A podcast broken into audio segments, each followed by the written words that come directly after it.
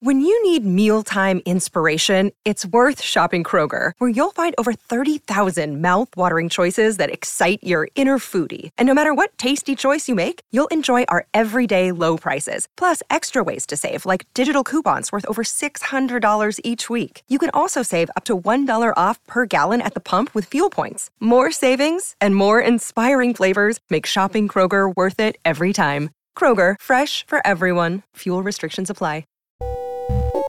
From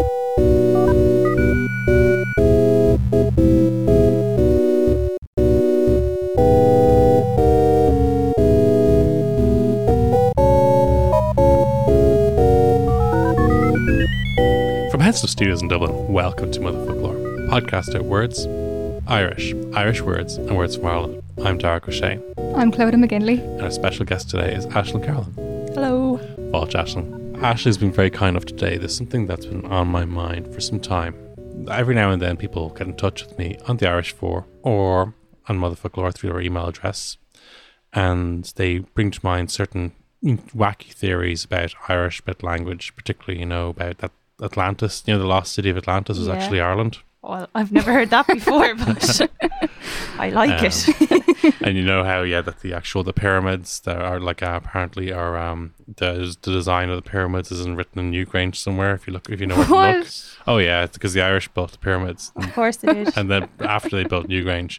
And and so forth. And there's a lot of wacky theories about you know um the those those writ and sometimes they say well you can't unprove it because there's nothing if there's nothing written you don't no one knows what happened then. So it must have been this thing I'm often reminded of the Family Guy episode of Ireland Before Whiskey. Oh God. exactly. Uh, where everything was, was was like Wakanda or something and uh, it's uh, and it wasn't that but one of the interesting theories that does come up every now and then was that the Celts or the Gaels or the Gaelic people are Irish people and possibly Scottish people too were a descended as a lost tribe of Israel. And this is a recurring one. And I thought you know what let's let's kick the tires this idea. Let's first of all talk about what the base of the theory is and then we'll talk about who it who whether it holds any weight or not. I thought who better than a classicist and someone with a, with a, with a good knowledge of the Hebrew language and as well as being an all-round sounder than Aisling. Who better than to come along and take try this theory out and talk about it? So Aisling why do people think this? Well, first, like I, I was reading some of the articles about it. You know, have to do my research and stuff. and one one of them that stood out to me was that the Celts come because you, know you have the twelve tribes of Israel that, and one of them was that the Celts are from the tribe of Dan because the tribe of Dan were like these seafaring people, and then obviously, um, these like Dan descendants were the Tuatha Dé Danann, okay and you know these giant Okay. fairy people who So came w- to Ireland. so the giant the giant fairy people came to Ireland so we know It's a great start to the whole episode. This just Okay. sets the tone. Okay, let, let, us start with there. So we have the the Tuatha Dé Danann. We, we know the Tuatha Dé Danann from Irish history, from uh, Irish history mythology. We know that the tribe of Dan uh, in in in Hebrew lore Yeah. and Hebrew history. Um, it is that all we need for connection? Well, like there's, I like to say it's it's it's coincidentally similar. Like you know, I I, I have a very uh, uh, knowledge of Irish and a slightly better knowledge of biblical Hebrew, and I I remember studying as- actually pronunciation. Some of the stuff I'm like, oh, that's quite similar. Like, um, I find, you know, the the ch sound Okay. we you know to learn it we'd be like like like loch would Oh, be yeah. like you know chayin or something um and you know some of the grammar rules like Okay. it's So we get to this that, that the one of the reasons after we we know that the Tuatha Dé Danann definitely came from one of the tribes of Israel. Oh, yeah. that's, that's we know, and you know what, like that's I, Insist, insisting on more proof is just weird, you know. It's just, it's just, it's, it's own, you know. But let's say hypothetically, someone said, you know what, I need a little bit more proof than the fact that there's a three letters, one syllable that I matches uh, a, a, a three letter syllable in another group. And it has been pointed out that there are some similarities between the Hebrew language and the Irish language. First of all, structurally, as well as kind of some word sounds. And one of these is there's Yeah, Go ahead. It's, it's uh, verb, subject, object in both languages, which is rare enough. we do some front verbing. Hmm? Front verbing. Yeah. Front verbing. yeah. Oh, bane of my life. Um, You don't like front verbing. no, it shows up in most of the languages I do. So okay. So that's so. Is it possible to say that while there is uh, front loading of verbs in in Hebrew and Irish, there's other languages too. So this in itself isn't a connection. no, it, no, it couldn't be now. No, I wouldn't think so. I mean, you, you've only got uh, you know a not like a finite amount of or, orders to Yeah. put verbs in. That's true. it's yeah. So it's subject, object, verb, Yeah. ver- and then famously during the uh, when when the Great Recession happened, it was suggested that Germans were better listeners than Greek people because in German. German people, when they speak German, are trained to wait for the verb, which you know hinges the sentence on. Whereas Greek people, um, they stop listening very early in the sentence because they have had their verb. And this was a theory that this is how these two cultures move differently. And maybe it's bollocks. Who knows? I quite like it. Yeah. I know. I I remember watching this YouTube video. It was about this um, linguist, and he was talking about like con conlangs, which are you know constructed languages. So he was um, he was doing fictional ones like Dothraki and Parseltongue for some reason, and Okay. like um, Elvish from Lord of the Rings and Klingon. And I can't remember which language it was. I th- I think it. I, I I can't remember, but he was talking about that um the the word order they went for was one of the least used used, which was I think object, subject, verb, or Ooh. object, verb, subject. Because and the person who created this conlang was like, this is one of the least used ones, so I'm going to use it for my fictional language to make it seem that more alien. Crumbs. It's uh, it's really interesting for me the, the, amount of attention that does go into these uh, languages and, and whether they listen to them. Um, uh, that amount of attention that goes into uh, fake languages, Yeah. uh, particularly obviously the amount of the, there's people who do have debates about Klingon in Klingon. um, Hamlet has been performed in Klingon. No, Yeah, no. Stephen Fry did like a documentary about, like it was a six-parter, I think, called Fry's Planet Word, and it showed like them doing Hamlet in Klingon on stage, and him watching it. It was it was really funny. I like 'cause obviously I don't speak Klingon, but y- you can do Klingon in Duolingo actually.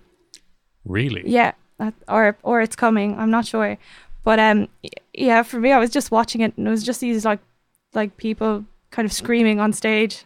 I had no idea what was going on. And it's interesting you mentioned Klingon because there's an episode of Frasier. I was just gonna say, yes. yeah, I was literally just gonna bring that up. Like he, it's um Frasier's son's bar mitzvah, and um he asks a colleague to teach him Hebrew or to translate his speech into Hebrew, but Frasier doesn't do a particular favor for his colleagues, so the colleague sabotages him and teaches him Klingon instead. So Frasier performs his entire son's bar mitzvah speech in Klingon, and it's hilarious. But like, it isn't there similar though. I mean, mm-hmm. well.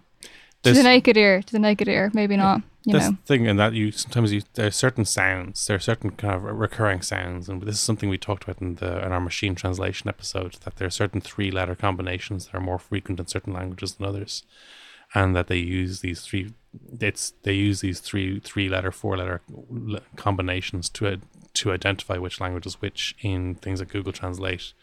That's how say they, they identify say there's um there's not many GHDHs in other, other languages other than Irish. And that's maybe how they might recognize those ones.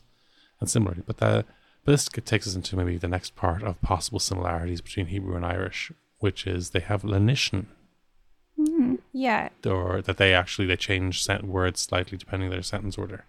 Um, yeah, I I think um is that like if you're adding like say it because I know in Hebrew they do they do this the word or the letter vav is just the word for like and Yeah. and if you put that between or before um certain letters it it changes like the pronunciation completely Yeah. yeah so we you it's uh the letters well i'm just going to say it in english but it's b m and p so it'd be like bet mem and pay and if you put um like like usually if you're saying and it would be v something but be- before those three letters, it's oo.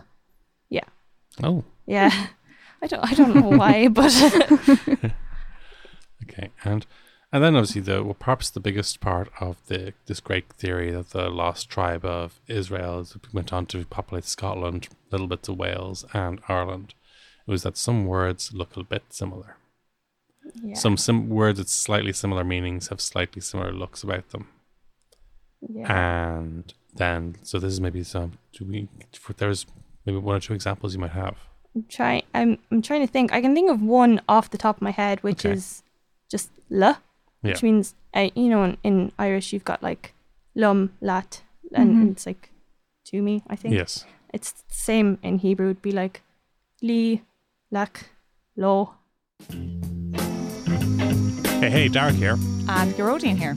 We just want to tell you about the Dublin Podcast Festival, which is coming this autumn. We're going to be doing a live show at the Sugar Club on the 10th of October. We're going to do an hour long special on satire from the old medieval times up to the present day. And we're going to be doing a collaboration with the Irish History Podcast. They're going to be there too, so we're going to have a, a lot of fun. You can buy tickets now at Ticketmaster. Oh, right. Or yes, or even look up look up DublinPodcastFestival.ie. Will you be joined by some of your Motherfoclóir regulars, such as myself and Emer Duffy? and Patter. Oh, yeah. Okay, that guy as well. that guy as well. so it's going to be a lot of fun, and we can't wait to see you there. Some of the examples of words in Hebrew that sound like words in Irish include olak, meaning corrupted in Hebrew, and olk, meaning wicked in Irish. Olaf, meaning to teach in Hebrew, and olive, meaning a learned person in Irish. Bola, meaning to swallow, and bail, meaning the mouth in Irish. Kun to lament in Hebrew, and queen to lament in Irish. Tanur, a furnace in Hebrew, and tinna, a fire in Irish. Some of the slightly vaguer connections suggested by Mr. Charles Edwards include Ben, a structure or building, and bun, a foundation in Irish. Boash, a Hebrew word meaning to corrupt or to rot, and he suggests that sounds like boss, meaning death in Irish. And Kur, meaning white or pale, suggests that means Kir, meaning dark in Irish. Well, maybe that, that's an opposite word, but who knows? It's been suggested. So, what does this all mean? So, actually, one of the um, I was doing a bit of research on this because I, I I wanted to prove is this theory true or not. I really want to know if I am a Tuatha Danann and, and and if we uh, we have this link to Israel or not. It's particularly true, interesting because there's a forest named after Eamon de Valera in Israel.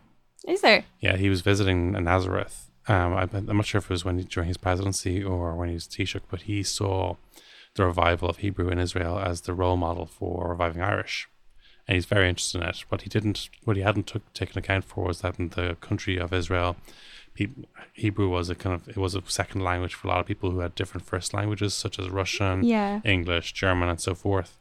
Whereas everyone who spoke Irish tended to speak English, so he didn't have the unifying factor. But so here's this is just a piece of a text from Plautus, the writer, the Roman writer, Mm, yeah. and which is which happens to be translated. In, in there's there's versions of this in, in Phoenician and in early Irish, and the the opening kind of uh, five letter words in Phoenician are Behlem Mathim Nokahi. Yeah. It, it, it sounds right. Like Bithlim. It's it's harder to read when it's in Latin, Mhm. like letters. but Okay. Bithlim moch thim noch siofi nel ech anti. Yeah. And then in the Irish, Bethorn mahirna not siatha nil ach anti. Okay, so there's a lot of similar sounds there. Yeah, but I, I'll tell you, like Okay. Bith means house, Yeah. and um, I don't, I don't think, I think that's just a coincidence. If I'm going to be This is- completely honest, and this is this is probably when we get to the absolute key point. I think you know, sa- words sounding a bit similar doesn't mean anything, I know. even if the words have fairly similar meanings. And I'm so glad that we were able to crack this open today. The fact is, so we do hear crackpot linguistic theories do do the rounds, and you know what? Sometimes they're just very interesting, and not so much interesting that they they bring to light funny stuff And while it there sometimes there, there you do get some similar sounding words in language languages as different as Hebrew and Irish, that does not necessarily mean there's a direct link between these two. It do, what it does mean it, it can sometimes give us the opportunity debunking these myths does give us the opportunity to talk about both languages, what is similar, what is different, and also what the two languages can learn from each other and what the joy of learning languages, where that can take you if you continue to look beyond just the stuff. If you stop looking when you found something that that, that suits what you already believe, you're never going to get anywhere. But if you look beyond what, what actually suits your preconceived notions, then you can really, really find amazing things. Like you've done, Ashley, you've just found, found some really wonderful stuff. You've um, you probably never thought you're going to do a degree in in, No. in, the, in these in, in classical languages. Not at all. No, I'm really glad I did though. I really like it. How did it happen? Um, it's it's kind of a funny story. So when I was I I really like art. So when I was in secondary school, I was dead set on doing animation. I was like, I'm, I'm not going to do anything else. I'm not going to focus on anything else. I'm drawing, drawing, drawing. And then I went to higher options and I picked up a UCD prospectus. And I remember flicking through it, being like, you know, not going to do anything from here. And then I was like, oh, oh, you can do classics as a subject. That mm-hmm. because I've always loved Greek mythology. And I was like, that's that's interesting. So then I went to like all the open days and Trinity's was the last open day and I remember going up, up to the classic stall and, you know, what'll I do it with? And they they were like Jewish and Islamic civilizations and I was like, Oh really? Okay. So I went over to the stall and I just was convinced right there and then. And yeah, I it was going to be um kind of my like classics was always going to be the main one and Jewish and Islamic was going to be like the the kind of one on the side, but that no, that changed completely. Like I dropped classics after three years and continued Jewish and Islamic, and then um yeah, I'm going to keep up the Hebrew and hopefully going to do it next year when I do my masters. And yeah, it, it- when I went to Israel, it actually did come in handy because I could read all the signs. Because I found when we, there was Greek was available in my school, and it was one of the, one of the very few secondary schools in Ireland that still does it. And I, there's a lad a couple of years ahead of me, and he was uh, ion topping after first year exams in around Crete or around, around Greece, and he did try out his school Greek. And when he wanted to get a ferry over to Crete, but what he actually said was more like along the lines of "Hala nave," where whereupon that I might get a trireme to the land of the Minotaurs. yeah, my um my Hebrew teacher, she um speak like does ancient Greek as well, and she was saying that um one of her friends who's Greek, they can always tell when someone will come up and try to practice ancient Greek on them. they have this certain look about them. I bet they do. yeah, I probably had it when I was in Israel. Like, uh, I, I remember um, texting my friend, and I, I said like the what I thought was the equivalent to like my man, which is like um, ishi, and he said he just burst out laughing in the middle of his work because he was like that was the most archaic thing I've ever heard in my life, and I was like, oh, oh no. Is it yeah, like like Zounds or something almost or even probably even older than that? Yeah, but uh, I think that's the thing because when you go back far enough, there's certain words that haven't changed, but there's obviously other words that have, yeah. and that's the thing. So, but you've um, so you like even there, some a lot of the research or so-called research connecting Irish and Scots Gaelic to Hebrew focuses on very old Hebrew and very very old versions of Irish, particularly those versions of Irish um, that were that precede modern spelling, Yeah. in which anything goes, and it's it's, it's relatively easy to shoehorn. I think I think as well that the fact that the the Canaanite text came from Plautus, who was a Roman, I think you have to kind of bear in mind that the Romans had the view that you know the the, the Canaanites were like barbarians essentially, like Mm. you know, like and they probably like the the Gauls were around too, you know the the Celts and the Gauls, so they they were probably you know lumping them in with the same kind of category, you know, that they're just not Roman. So Mhm. The, the coincidences, I'd say, would probably like Plautus probably, you know, getting a lot of different languages and just throwing it into the because it's it's hard to prove that it was proper, like grammatically correct, Mhm. like Phoenician, you know. Of course, Yeah. yeah. Th- those these things are hard hard to prove at the time. Yeah, and plus the whole like Romans versus the Carthaginians, they hated them. So the the Mm. Punic Wars, you know that that would have happened uh, recently enough, and that was like that's a that's a big big event in Roman history. So Yeah. post Punic Wars, like everyone hated the Carthaginians and the And this is when they sowed salt in the soil. yeah they salted the earth and yeah they just destroyed them. Because at the time, this is I I remember we we did this in school when I was doing Latin in school. We were studying the Punic Wars and Scipio Africanus Yeah. uh, versus Hannibal, Hannibal the Great, and Hannibal bring the Elephants, over, the, Alps. Yeah. which definitely happened. Well, Definitely happened. You the- never know. I was, I was, I was thinking because I suppose I was, I was, it's, it's something I have always held an interest in. But one of the things was that at, this is around the time that salt would have been seen as a commercial commodity similar to gold. That's where salad, the word salary comes from. oh, So to put salt in the actual soil seems like a ridiculously extravagant punishment for a land.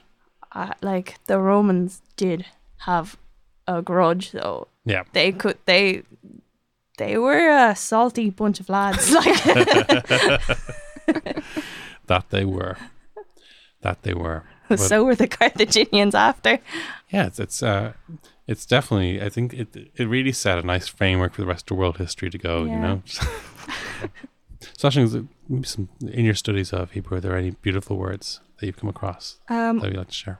I really like the word tikva, Tikva, hope. that's lovely. Yeah, it's really cute. It's it's um it's a name as well. Like you you'll have Israeli girls being named Tikva and Hadar as well, which means like beauty. My friend's actually called Hadar. Hadar, Yeah, that's gorgeous. I because I, met her when I was in Israel last year, and then this year in college I was doing some translations, and Hadar came up, and I was like, ah, Hmm. that's my friend. She's beautiful, Hmm. but it's also a, a boy's name as well. Hadar. Yeah, you'd, you'd recognize like is, Israeli names are very like one syllable. Like I, I love I love the name Gal because it's just it's just you're such a gal. It's classic, and Yeah. this was when you think of gal being short for girl, but also gal means fury in Irish. Oh, does it? Yeah, Oh, yeah, apt. All too apt. It's interesting though because even that word gal as an example of like how you could link the different languages together, you could Mhm. easily say that, you know, the word, the slang word gal in English comes from Hebrew, which maybe it does, I don't know, could be corrected on that, but like you know, like there are lots of examples you could use for that and I think how it's it just is. people reaching. I think Uh, so. yeah. But also, what's really struck me recently is that, and I found sometimes I on the Irish before I share a word, and someone goes, "Oh, does this does English word come from this Irish word?" And some people say, "Yes, it definitely does." And some people goes, "No, it absolutely definitely doesn't." And they actually, because of the way the burden of proof works, they can often be even more extreme than people who say it does. The people say, "You know what, crack definitely doesn't come from Irish," and you know this is this word we know um, in, in Northern Ireland they'd often call a friend mucker, me mucker and it, it seems to be a, a driv- drive from mo chara. Hmm. Oh, But also, Mucker does have a separate existence in maybe in in World War II comics. So go go on, you old mucker. and they, yes, mucker. They're both the word mucker, but they're different words and they're different entries in the dictionary. Under the word mucker, there'll be one word, the Irish expression, one two, and while they're they're fairly similar, like when once we this is we, on the internet recently, someone said, "Oh, you don't tell people that mucker comes from mo chara because the British dictionary says it comes from you know this World War II RAF slang." And it's like, well, they're two different words, and the reason this comes in is uh, they used to in old movies they would refer to a cop in New York as a Seamus. Oh. You might remember this if you watch, if you ever watched the very old black and white films. that's so funny because me and my friend yesterday were talking about the etymology of like paddy wagon yes, and how you know, um, in in the U.S. it's it's because like all the the first kind of policemen were all Irish immigrants, but then in the U.K. it's because all the Irish were getting arrested. so Yeah. that, that's what Wikipedia says anyway. and and there's there's an argument for both of that that they said oh because that that a lot of the some of the, the there were a lot of expressions in New York referred to geography opinions of the Irish the fact that the the train to Brooklyn was called the or the train to Queens was called the whiskey train and then as like as the Irish community got replaced by different communities it suddenly got different nicknames but Seamus is a name for a cop obviously we think there's a lot of cops called Seamus but also in Hebrew, a shamash was a rabbi's assistant, and this was typically a, a job that went to a notorious tattletale, a real grass. Shemesh means sun as well, like Oh. the sun. Oh, does it? Yeah, it comes from the like um the pre-Israelite kind of god. They just that was his name, Shemesh, Oh. god of the sun. Interesting. Yeah. And I'm trying to remember the moon. I think it's just the same word for month, but I'm not sure, which is Chodesh. I'm not sure. Chodesh. yeah. It's I like yeah. that. I, I really like like Hebrew and its pronunciations and I, I know like a lot of people might think it's quite like a harsh language, but I think it's gorgeous, Mhm. you know. And it was completely accidental that I did it as well, but I love it so much. So And one, one thing I got to ask is that when you um when you study a language like Hebrew, which has a new alphabet, mm. how does that go? Um. Okay. At the start, it was it was quite tough. Like at the start, I genuinely I was like, I'm drawing pictures. That's it, and I'm never going to learn this. But after like like three or four weeks, like it just clicks, and I can just write it like Hmm. like that now. And And you're not left-handed, just- are you? Hmm? Are you left-handed? no, Okay. but you, you get used to it. You really Mhm. do. Um, I like I have uh my own like Bible in Hebrew at home just for assignments and stuff, and you know you just get used to all the the books are bound differently as Mhm. well. So you because they're being read from like right to left, so it's you just get used to it, and then. Yeah, when I was in Israel, like all the books were completely like right to left. Like going in, into the library, the one time I went to the library in the university there for 10 minutes because the computers weren't working so I left after 10 minutes but um like all the Hmm. books were bound completely differently but And are the lines like easily distinguishable from each other? Because like when I look at Hebrew, I see just like a series of like lines and kind of random. I don't even know. Like it, it does look like drawings that are done with like a quill or something almost. Because even like with other languages, like say Russian, at least you have specific letters. Because I even found that like but they When- are letters they are like I Yeah. mean, but they're, do you find that like they're you know like do they just look kind of like pictures more than letters? Because no I mean maybe at the start but for me now they would definitely just look like letters like I can I and it's a bit I find it weird that people can't read it it's funny. I'm yeah. so used to it you know That's the thing, yeah, no, because even like I was trying to like teach myself Russian ages ago, like I'm still learning. It's actually like a lovely. It's people think that's a really harsh language, but it is a lovely language. At least with Russian, you still have some kind of like clear, like a letter. It looks like a letter, I suppose, because some letters are very similar to the Roman alphabet. But with Hebrew, mm. to me, that just looks like random kind of like lines and symbols, almost like a pictorial language, like Chinese or something. Yeah, I, I, yeah, but they are they are very picture looking letters, but they are definitely letters. Mm-hmm. Um, they they would like they're not like um hieroglyphics or anything. Like each letter is pronounced though. Hmm. Like it d- Mhm. the pronunciation doesn't change unless you like point it differently. And pointing is the vowels because uh with Hebrew, as with modern Hebrew anyway, there's no vowels. You just kind of Hmm. know them. Like they use vowels when they're teaching like tiny children Yes. and I feel really bad because I'm like I can't read it without vowels. so, but so how, the- how does that work? In terms of just you, is, are, Um, the, are the vowels assumed as being end, ends of the consonants, or no, see, you draw like the vowels like under the the the, the letters, so they're Mm. like little dots and or dashes. And they call it pointing, and then it just depending on what way you point it, it just like that's how you pronounce it. But with modern Hebrew, it's like you just they just know from context because Yeah. you know it's their first language, so they just they just know. But that like there's a lot of problems with that, and there's problems even with um like biblical Hebrew with the like pointing because the word like two and four is the same word. It's Okay. la. So you know, you people are like scholars are trying to translate a biblical passage and they're they're a letter or something, and they're like, I don't know if this is for someone or to someone, and Mhm. you just kind of have to guess. And yeah, it's hard, but it's it's kind of it's fun. It's fun. that's good. Hmm. So, and before we wrap up, do you have a favorite Irish word? Uh, I would say it's púca. Púca. Yeah. It's a great one, isn't Oh, it? it's lovely. I like the saying it, like the sound it makes as well. Is what it means. yeah, I I had a Pokemon called Puka once. Wasn't it so interesting the way that Pokemon came out? It was again, uh, like it sounded like a púca, like, like a ghost or kind of a monster in Irish. Oh, I never was- even thought of that. and it ties back in with these linguistic coincidences. Mm-hmm. oh, Yeah, that is cool. isn't it? Just Pokemon. hmm, Pukin them on. but yeah, so on that note, Ashton, thank you so much for joining us today. Thank you. It's a slán from me. A slán from me. And a slán from me. We'll catch you next time.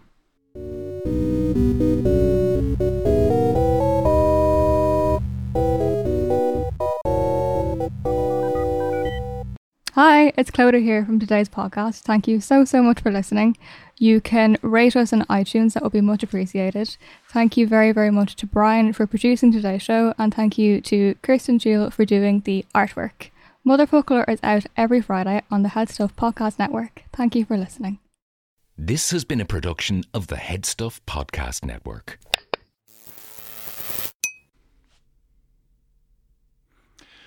Thanks, Brian. That's all from me.